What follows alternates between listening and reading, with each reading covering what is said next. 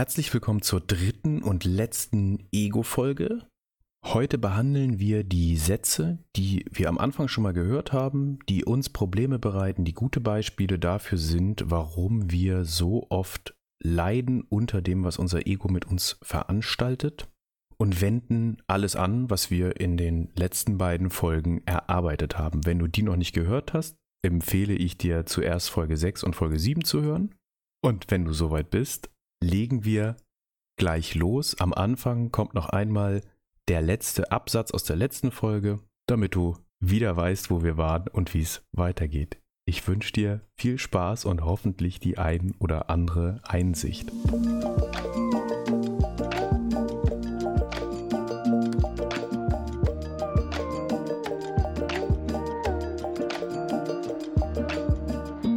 Jetzt haben wir wahnsinnig viel über das Ego geredet. Und ich finde, es ist an der Zeit, mal ein bisschen in Aktion zu kommen. Und wir schnappen uns jetzt mal die Sätze vom Anfang und diesen zweiten Vorstellungssatz, von dem ich gesagt habe, dass er auch problematisch sein kann, wenn man identifiziert ist damit. Und gucken uns mal an, wie wir in Zukunft mit solchen und anderen Sätzen natürlich auch umgehen können, um uns ein bisschen besser zu fühlen, um ein bisschen weiter im Jetzt zu landen und ein bisschen mehr Frieden in unserem eigenen Kopf zu haben. Anwendungen der Ego-Beobachtung an unseren Beispielsätzen.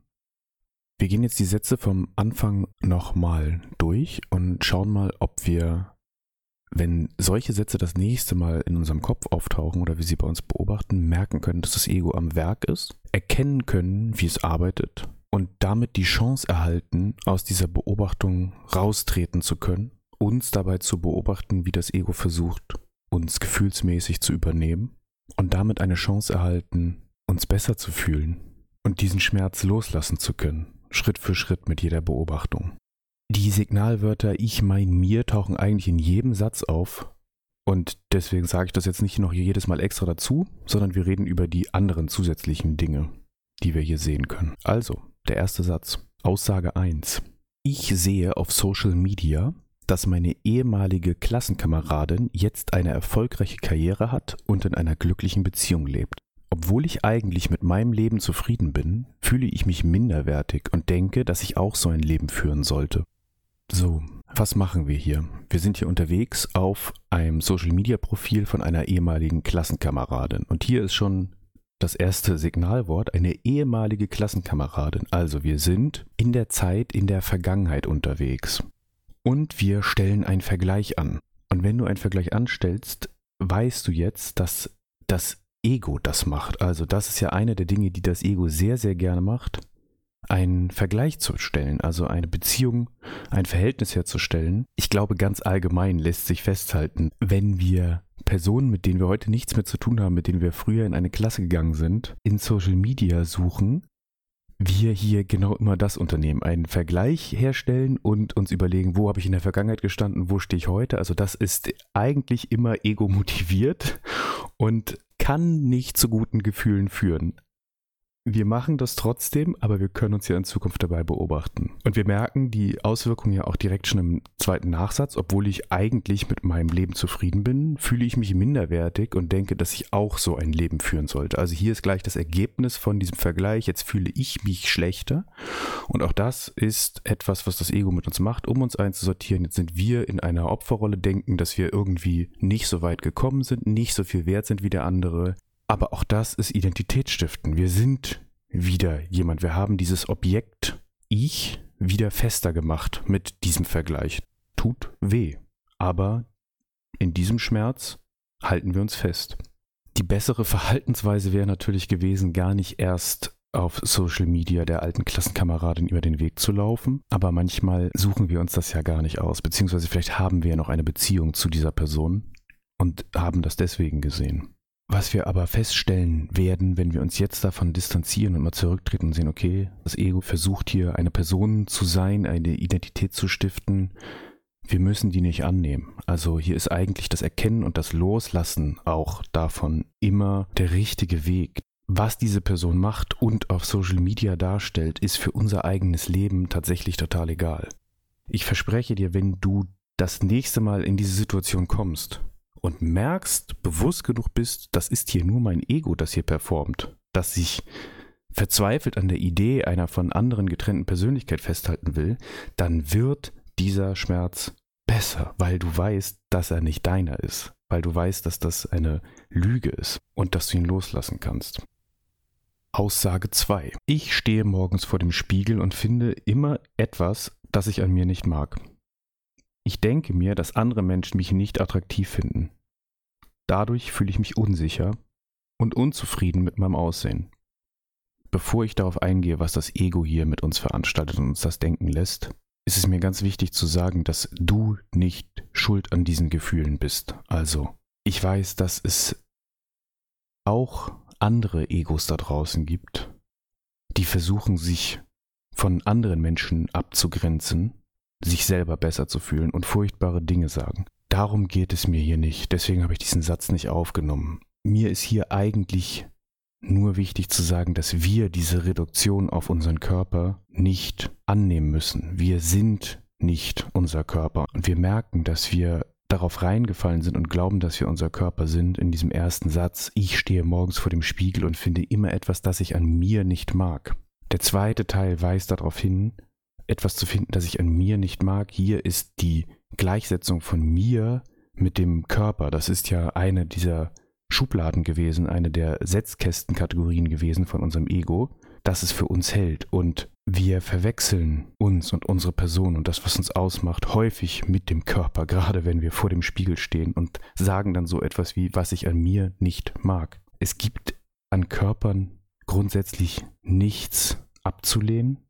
Alles und wir alle gehören mit jedem Detail zu dem großen Ganzen und die Identifikation mit unserem Körper ist leider auch eine Ego-Falle, damit wir uns ganz mit ihm verhaften und auch darunter leiden können, damit wir eine Identifikation bekommen, damit das Ego aufleben und sich fühlen kann und sich seiner selbst vergewissern kann. Das merken wir auch im zweiten Satz. Ich denke mir, dass andere Menschen mich nicht attraktiv finden.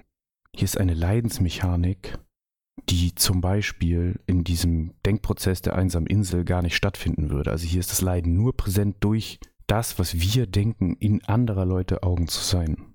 Das ist wahrscheinlich einer der schwierigsten Aussagen, die ich hier mit reingenommen habe. Es war mir trotzdem wichtig. Und ich hoffe, dass wenn du das nächste Mal etwas in diese Richtung fühlst, nicht mehr ganz so verhaftet bist, etwas dich davon gelöst hast und es jetzt ein bisschen einfacher geworden ist.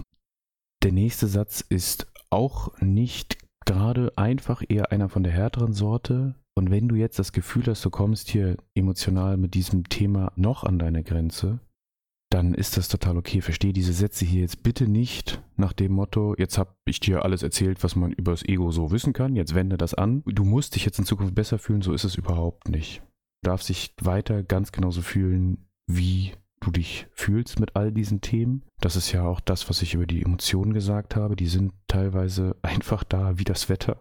Du kannst dich über das schlechte Wetter aufregen, aber es wird dadurch nicht anders. Und je weniger Widerstand wir diesen inneren Zuständen entgegenbringen, desto gesünder ist das für uns. Und wenn das emotional zu viel ist, dann darfst du auch da einfach gar nichts machen, wie du das immer einfach machen darfst. Das ist jetzt nochmal eine Erinnerung vielleicht an dieser Stelle, dass dieses hier kein Optimierungspodcast ist. Hier gibt es nichts zu erreichen, hier darfst du einfach zuhören und selbst das musst du nicht bis zum Ende, wenn dir diese Themen hier zu schwierig sind in diesen Aussagen. Also, Aussage 3.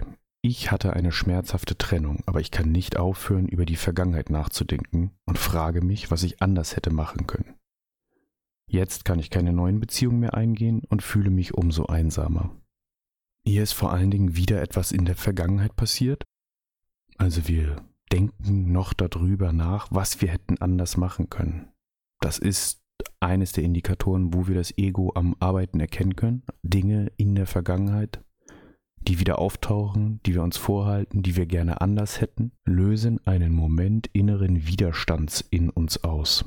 Im nächsten Teilsatz heißt es ja auch, ich kann nicht aufhören, über die Vergangenheit nachzudenken. Wir erinnern uns an den Satz, das Ego besteht nur aus Gedanken. Hier zwängt sich das Ego in unser Bewusstsein rein und versucht uns zu übernehmen und uns diese Gedanken reinzuspülen aus der Vergangenheit. Häufig ist dieser Schmerz über eine Trennung auch der Schmerz eines Identifikationsverlustes.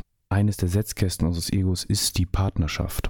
Mit wem wir zusammen sind, definiert unseren Wert. Vielleicht gerade, wenn wir ehemalige Klassenkameradinnen auf Social Media beobachten und ihre Partnerschaften, definieren wir uns daran, mit wem wir zusammen sind und was wir mit dieser Person darstellen können. Und jetzt sind wir auf einmal weniger geworden, gefühlt. Das Ego versucht uns das einzureden und darunter leiden wir. Das ist dieser Schmerz.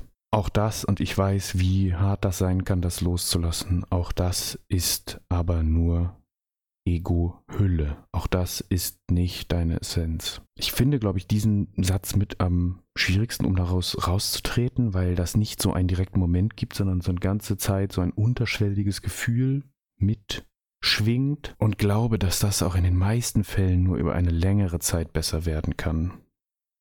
Sollte dich dieser Satz betreffen, wünsche ich mir, dass du in Zukunft nach und nach erkennst, dass du hier vielleicht nur Inhalten von deinem Ego-Setzkasten nachtraust und dass es hier dein Ego ist, das leidet und dich jetzt nicht mehr für vollkommen hält, aber lass dir versichert sein, du bist vollkommen, du bist ganz. Du brauchst nicht mehr, um ganz du selbst zu sein. Aber du siehst, wie gemein und perfide das Ego hier auch vorgeht, um uns leiden zu lassen. Aussage Nummer 4.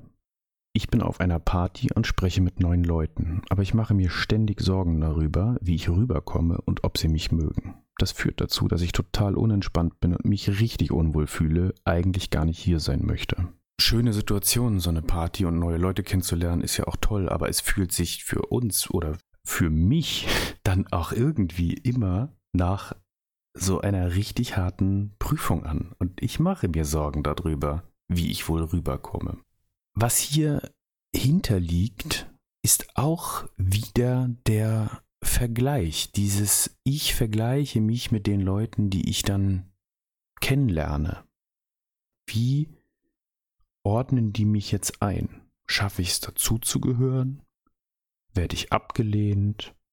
Kann ich vielleicht dafür sorgen, dass ich bewundernde Blicke bekomme, wenn ich vielleicht die ein oder andere Geschichte richtig erzähle? Dieser ganze Tanz um die eigenen Egos auf so einer Party führt dazu, dass wir hier in so einen Vergleich treten, dass wir uns nicht auf der gleichen Ebene begegnen und wirklich anschließen können.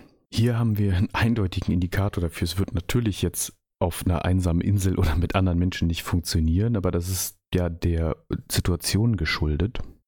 Und das Ego in dieser Situation zu erkennen, ist ein bisschen schwieriger. Es lebt vom Vergleich mit anderen, darüber haben wir gesprochen und es verwechselt Sein mit Haben und mit Können.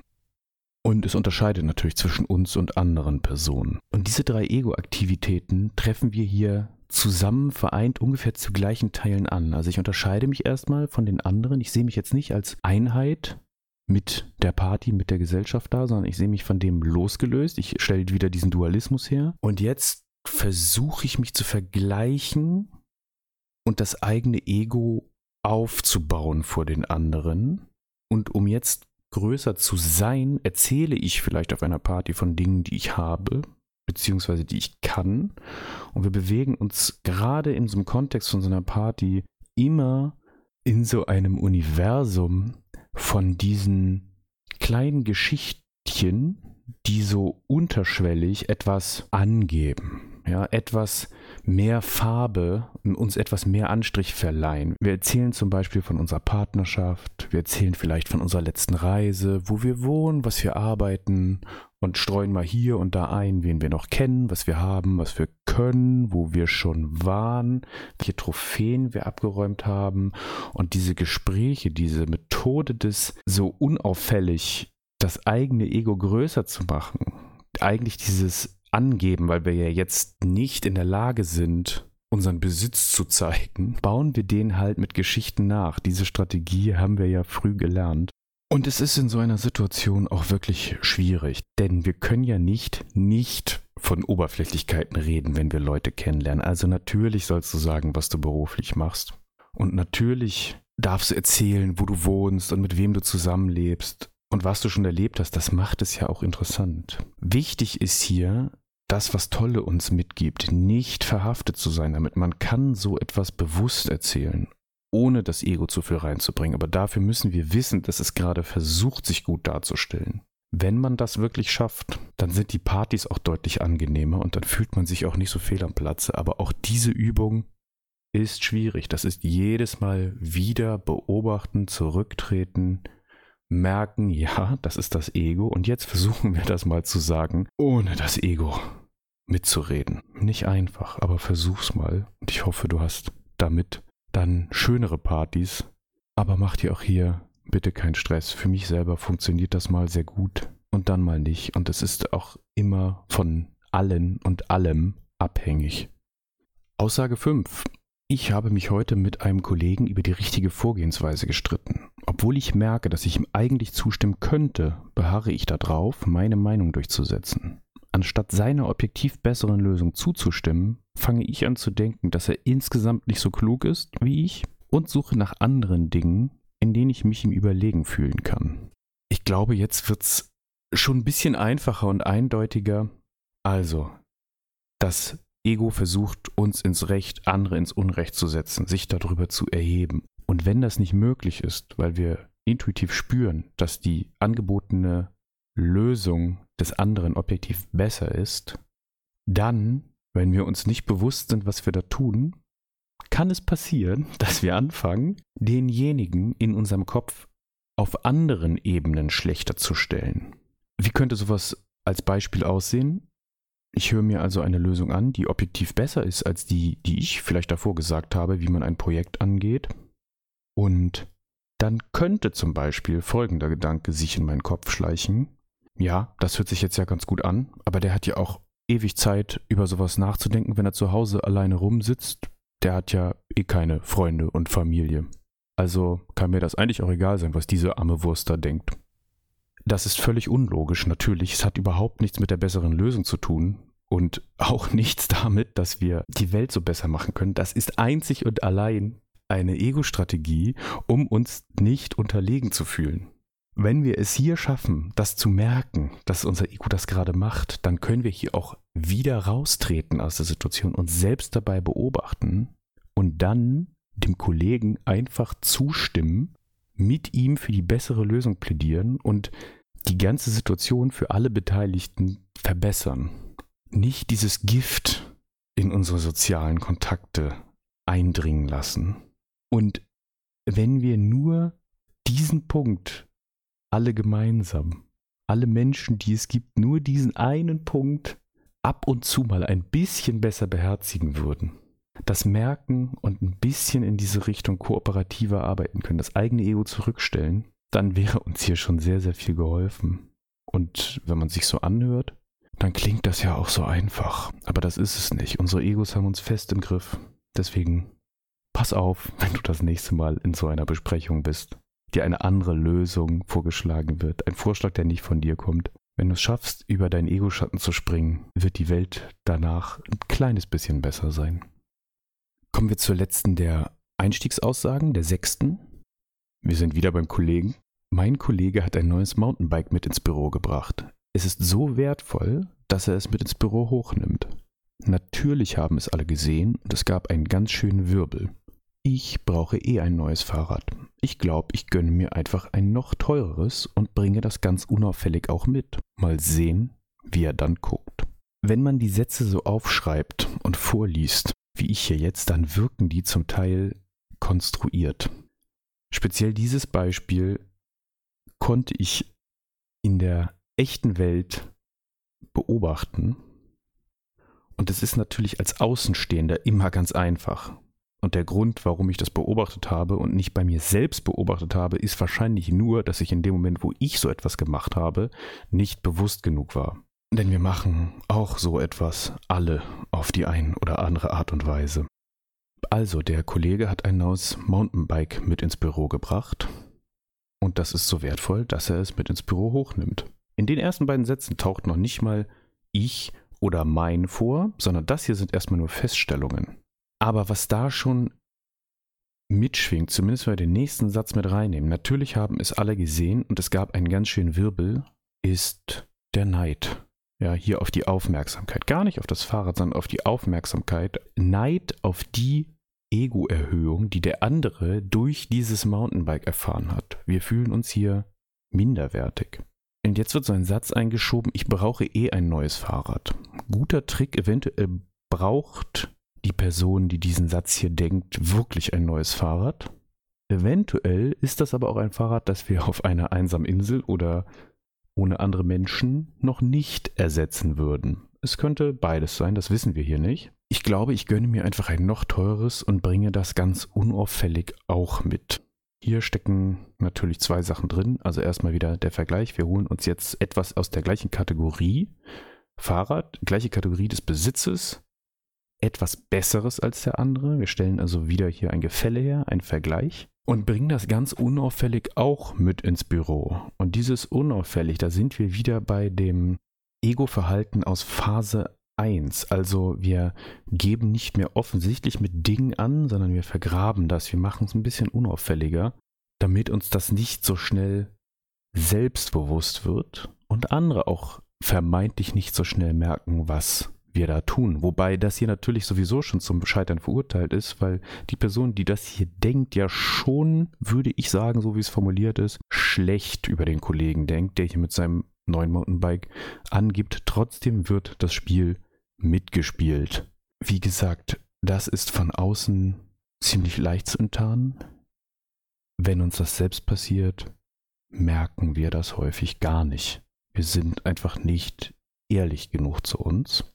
Deswegen lohnt es sich hier ganz genau auf die Gefühle des Neids und den Vergleich, den wir hier anstellen, mitzugucken, zu achten und auch auf diesen Plan in der Zukunft. Hier ist wieder etwas, was wir schon in die Zukunft reinprojizieren, dieses, dass dann alle auf das eigene neue Fahrrad gucken und dass man den Kollegen übertrumpft, wenn man sich das erst gekauft hat. Das ist gar nichts etwas, was im jetzigen Moment stattfindet, sondern etwas, was das Ego schön, glänzend, begehrlich uns in die Zukunft malt. Da können wir drauf aufpassen und dann hoffentlich zur Vernunft kommen und nicht das ganze gute Geld ausgeben für ein so teures Fahrrad, das wir vielleicht gar nicht brauchen. Das waren die sechs Aussagen. Und jetzt gibt es als kleinen Bonus noch kurz die Besprechung von diesem zweiten Vorstellungssatz. Da habe ich ja auch gesagt, dass ich nochmal drauf zurückkomme. Der Satz war wie folgt als Antwort auf die Frage, wer bin ich formuliert. Ich bin ein naturverbundener Mensch, liebe Tiere und meine Familie. Jetzt fallen dir wahrscheinlich, nachdem wir die sechs Aussagen durchgesprochen haben und über alles gesprochen haben, was das Ego angeht, natürlich selbst mal ein paar Sachen auf. Als erstes haben wir hier natürlich wieder das Signalwort ich. Also wir reden von uns, das gibt ja die Frage irgendwie mit. Und jetzt gibt es zwei Teile dieses Satzes, die hier eine Ego-Aktivität möglich machen zumindest. Es muss ja nicht so sein, aber möglich machen.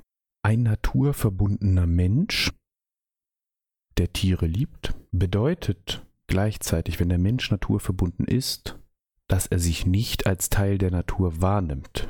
Also die Dualität von Ich und Umgebung oder von Menschen und Natur schwingt hier mit es wird also getrennt, auch zwischen Menschen und Tieren. Das ergibt in unserem logischen Sprachalltag total Sinn.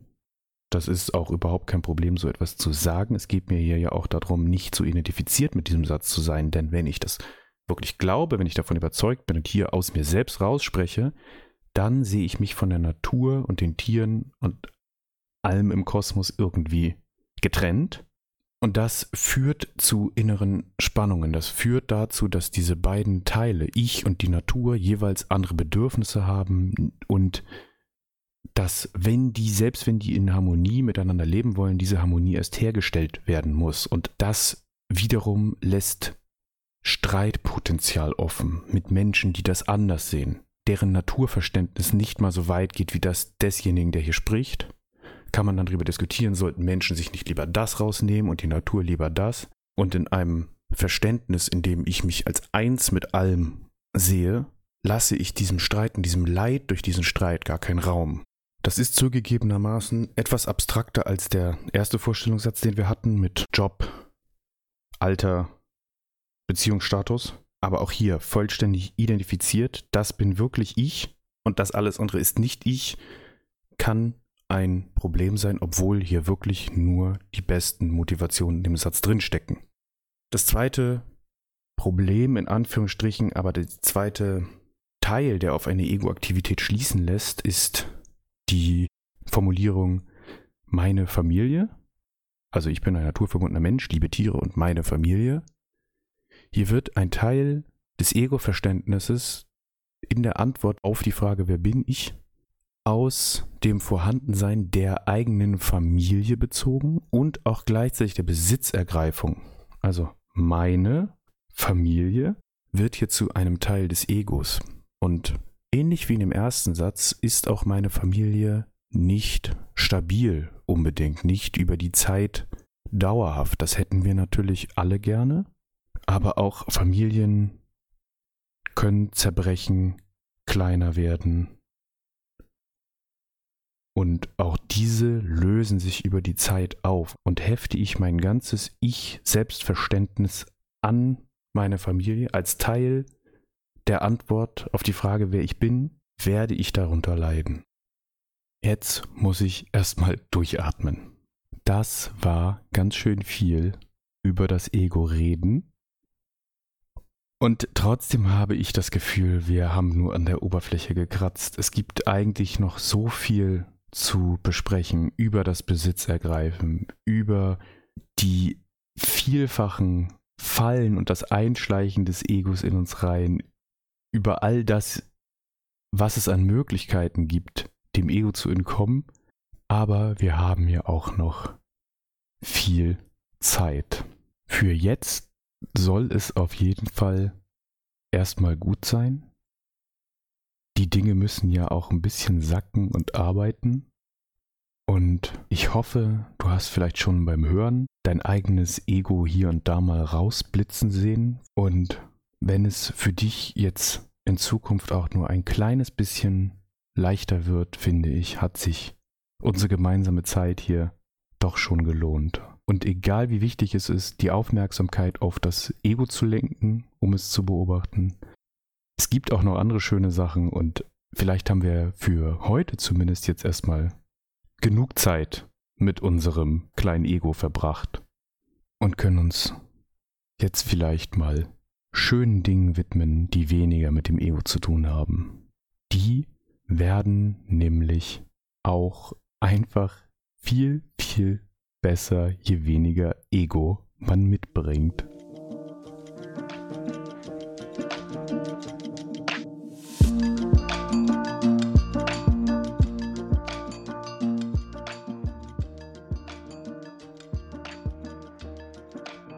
Das war der dritte und letzte Teil zum Thema Ego. Und ich hatte mir gewünscht, dass ich um dieses Thema mit der dritten Folge so eine Schleife darum kriege. Das habe ich mir so vorgestellt und muss aber feststellen, jetzt auch, nachdem ich mir das alles nochmal angehört habe, dass ich das Gefühl habe, es ist viel und doch irgendwie gar nichts zu dem Thema gesagt. Das ist schon interessant, wenn ich so zum Beispiel Eckart Tolle lese, habe ich mich oft gefragt, warum kommt er nicht zum Punkt? Warum ist das immer so ein gefühltes um das Thema drumherum reden? Und jetzt habe ich mal versucht, in sehr, sehr kleinen Maßstäben so ein Thema im Ganzen aufzuarbeiten. Und es ist wirklich schwierig, das logisch zu durchdringen. Ich glaube, es liegt daran, dass man einfach immer in der Sprache des Egos unterwegs ist und versucht, etwas mit Sprache zu erklären, das eigentlich hinter den Dingen und hinter der Sprache liegt. Ich hoffe, der Versuch war trotzdem auf die ein oder andere Weise wertvoll für dich und du hast etwas dafür dich mitgenommen.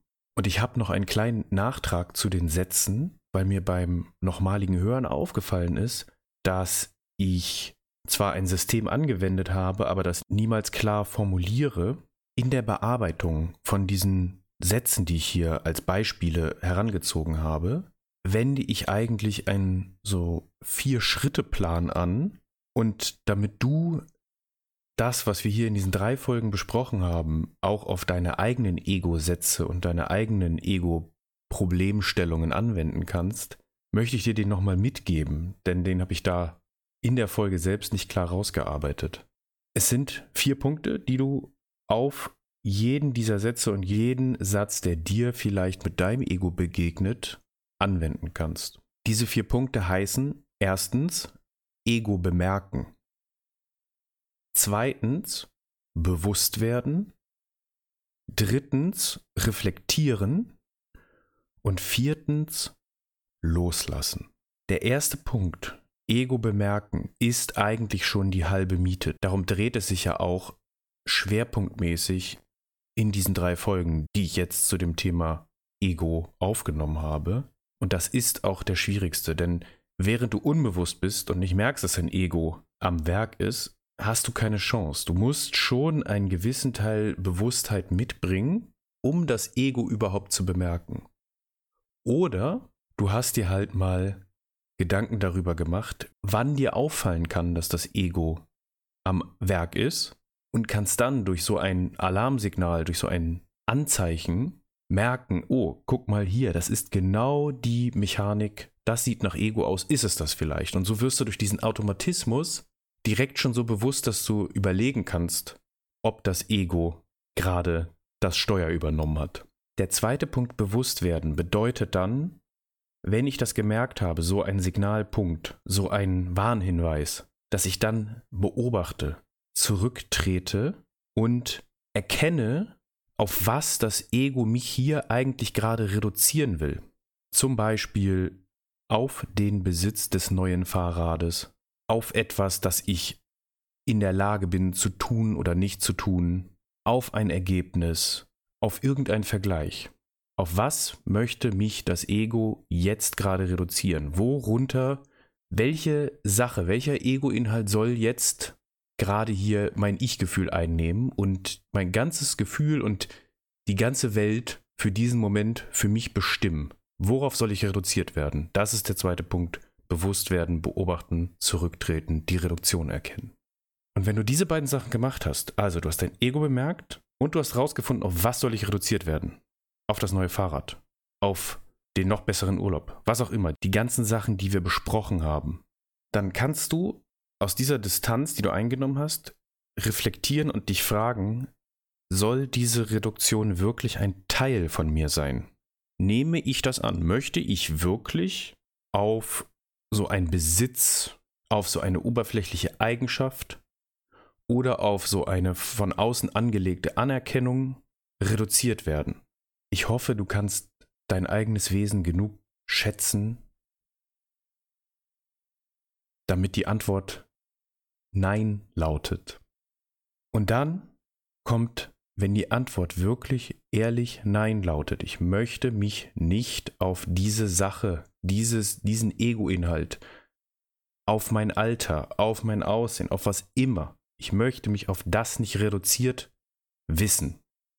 Ich möchte mich nicht reduzieren lassen. Ich bin mehr. Wir erinnern uns an das Theater der Schönheit. Dann kommt der vierte Punkt automatisch loslassen. Den inneren Widerstand auflösen. Ich höre deine Frage durch das Mikrofon durch, denn ich habe sie auch.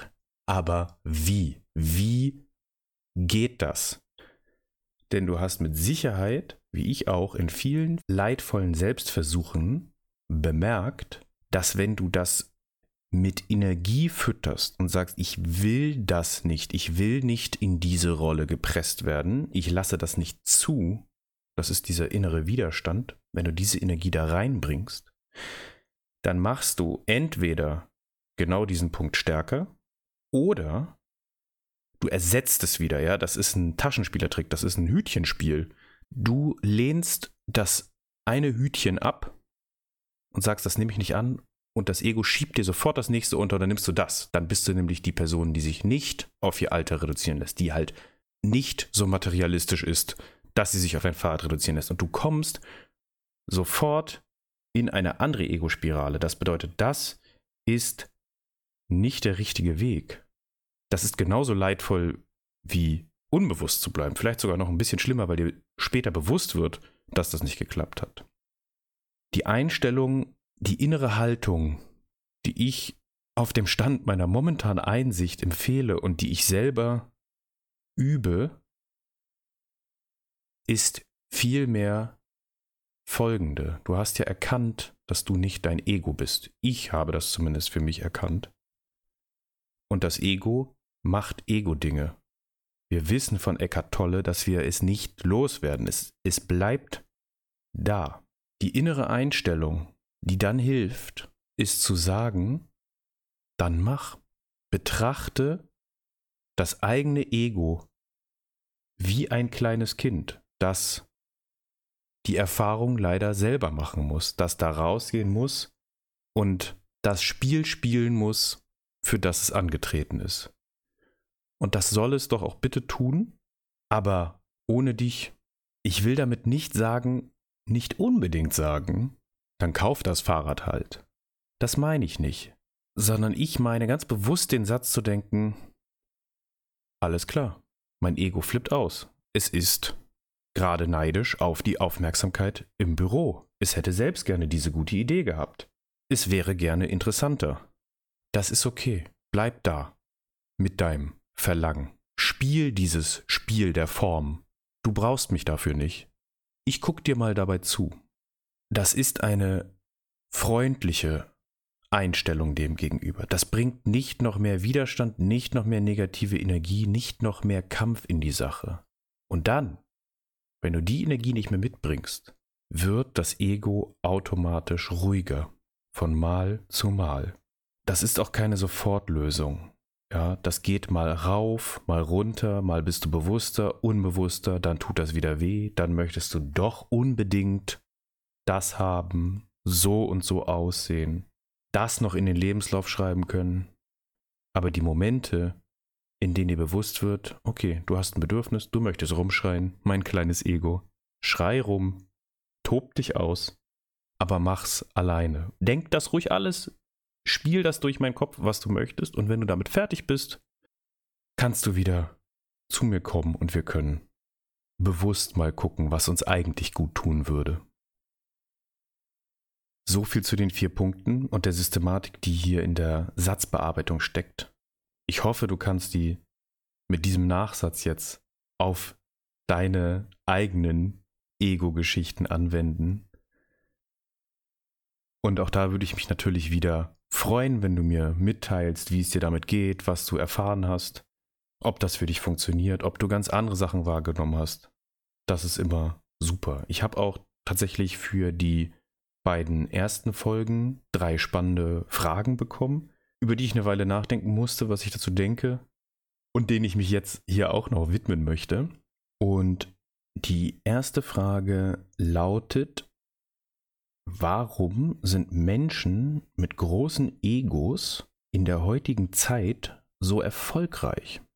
Ich fühle die Frage total. Und auch ich bin, wenn ich mir vermeintlich erfolgreiche Personen anschaue, nicht frei von Neid und dem Ego-Bedürfnis, hier irgendwie eine Ebene zu entdecken, in der diese Personen für ihr unbewusstes Verhalten abgestraft werden. Das ist natürlich erstmal ein Ego-Punkt von mir, den kann ich vielleicht durch Bewusstsein ablösen.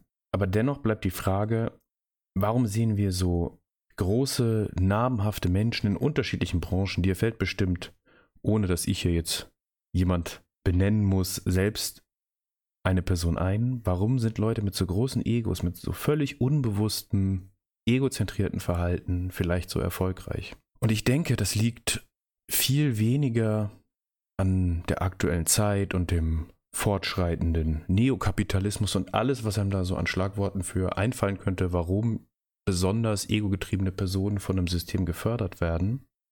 Ich denke, wir haben alle unsere eigene Lektion hier zu lernen.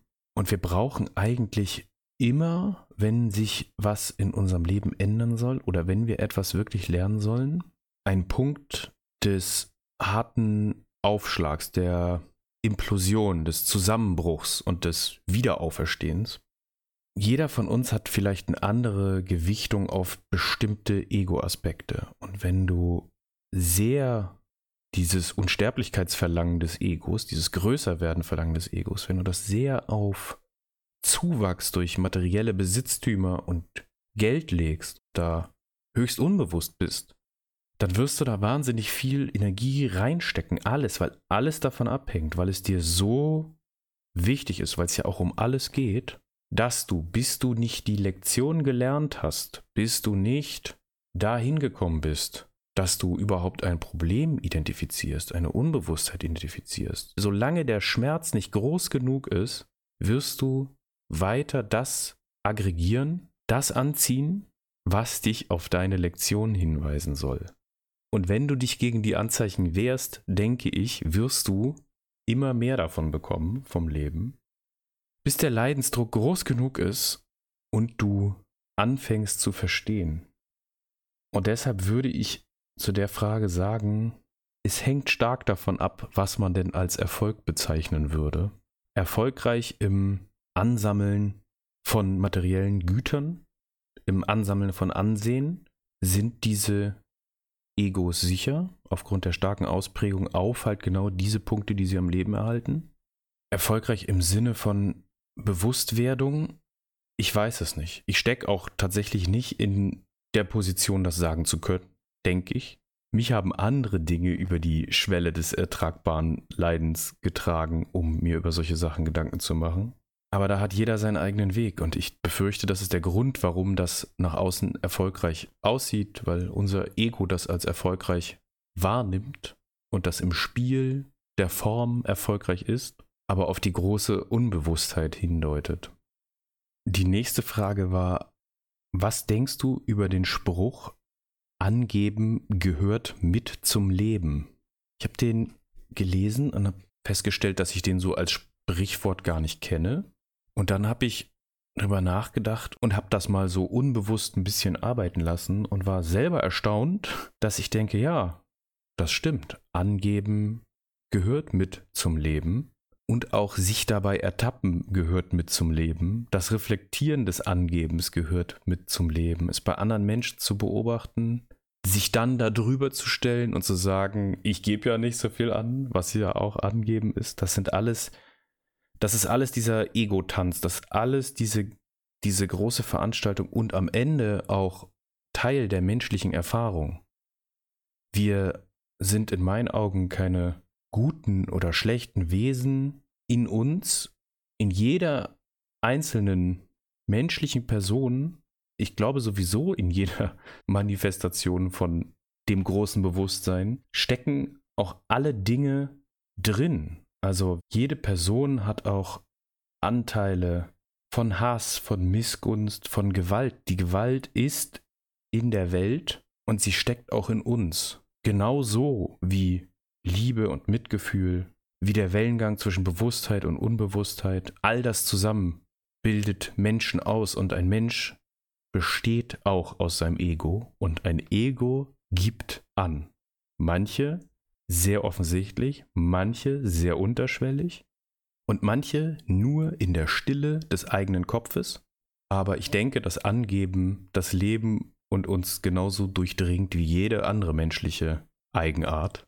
Und deswegen, ja, es gehört zum Leben. Und auch hier, wenn du es bei dir beobachtest, wenn du es bei anderen beobachtest, hab es lieb. Sieh es wie ein kleines Kind, das einfach die große Geschichte aus dem Kindergarten erzählt. Und wenn es dann fertig ist und mit allem geprotzt hat, was da war, dann nimm es in den Arm und hab es lieb, es ist ein Teil von dir. Die dritte Frage, gibt es einen Unterschied zwischen dem Ego bei Männern und Frauen oder ist es immer gleich? Meine persönliche Überzeugung ist das, was ich in der ersten Folge, was ist das Ego, schon beschrieben habe. Wir haben so eine Art Setzkasten, und ich persönlich halte mich zum Beispiel für einen Mann und in meinem Setzkasten Geschlecht liegt sozusagen das Etikett Mann. Wir sollten in einer Verstandesfolge nochmal darüber reden, wie sowas in die Setzkästen reinkommt und wie wir die Welt versuchen, in Begrifflichkeiten zu zerlegen, die es gar nicht gibt in der echten Welt. Aber auf diese Frage bezogen, bei mir liegt dieses Etikett da drin. Und es gibt andere Menschen auf der Welt, die den gleichen Setzkasten haben, weil man danach gefragt wird, weil das Ego dazu täglich herausgefordert wird, sich da einzusortieren. Das ist ja auch ein großes Thema unserer Zeit. Und bei anderen Menschen liegt da das Etikett Frau. Und in anderen Setzkästen, die wir damit verbinden, wenn wir uns in dem Themenfeld der Geschlechterrollenklischees bewegen, sind natürlich dann entsprechend passende Identitätsmerkmale abgelegt. Und die können ganz, ganz anders sein von einem Mann und einer Frau. Aber die Grundstruktur, die leeren Kästen, die sind die gleichen. Die Ausprägung in der Welt, dadurch, dass wir da andere Inhalte einfüllen, sind ganz, ganz andere. Und Dinge, die überhaupt nicht wie Ego aussehen, das haben wir auch in der ersten Folge kurz besprochen, resultieren trotzdem aus dem Ego. Es sieht nur nicht selbstbewusst aus zum Beispiel oder extrovertiert. Aber die gefüllten Setzkästen sind die gleichen. Das ist zumindest meine persönliche Meinung zu dem Thema. Auch hier freue ich mich wirklich auf Rückmeldungen. Ich würde diesen Podcast ja nicht machen, wenn ich nicht gerne darüber reden würde. Also freue ich mich auch hier über eine fortgesetzte Diskussion und Nachfragen. Das zu den drei Sätzen. Ich bin auch noch was schuldig.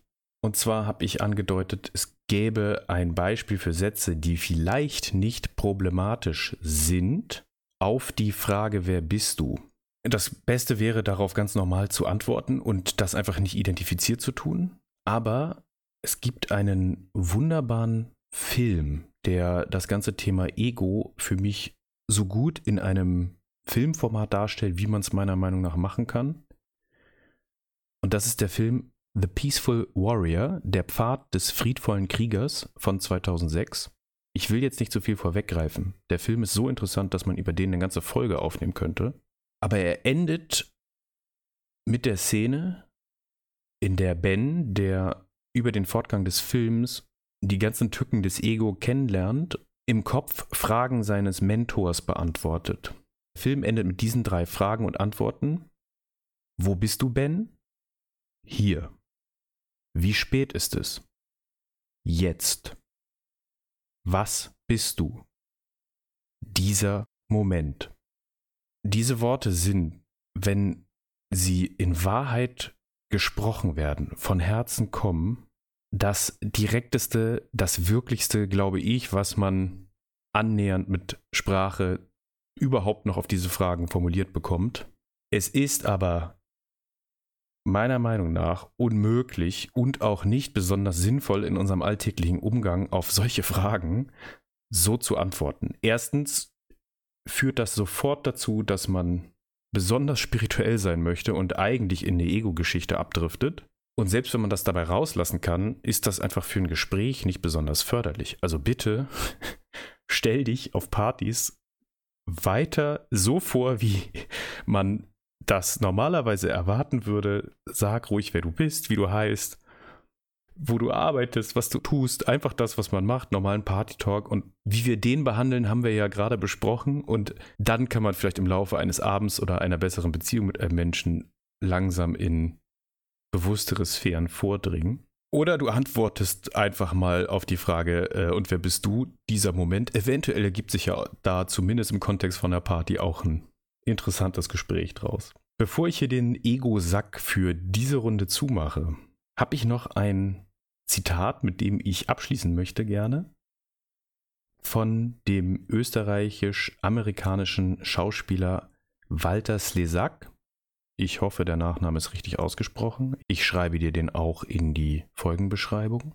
Und der Satz ist so gut, weil er fast alle Methoden, mit denen unser Ego uns Zeit unseres Lebens quält, auf den Punkt bringt und eigentlich auch die ganzen Probleme, die dadurch entstehen, gut zusammenfasst. Ich habe den aber einfach nicht unterkriegen können in der Folge. Deswegen kriegst du ihn hier jetzt einfach mit auf den Weg. Wir kaufen Dinge, die wir nicht brauchen, um Leute zu beeindrucken, die wir nicht mögen, von Geld, das wir eigentlich nicht haben.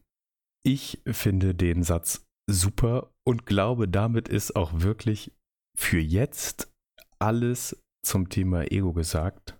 Ich freue mich, wenn ich von dir höre, wenn du hier das nächste Mal wieder mit dabei bist und wünsche dir bis zum nächsten Mal alles Gute.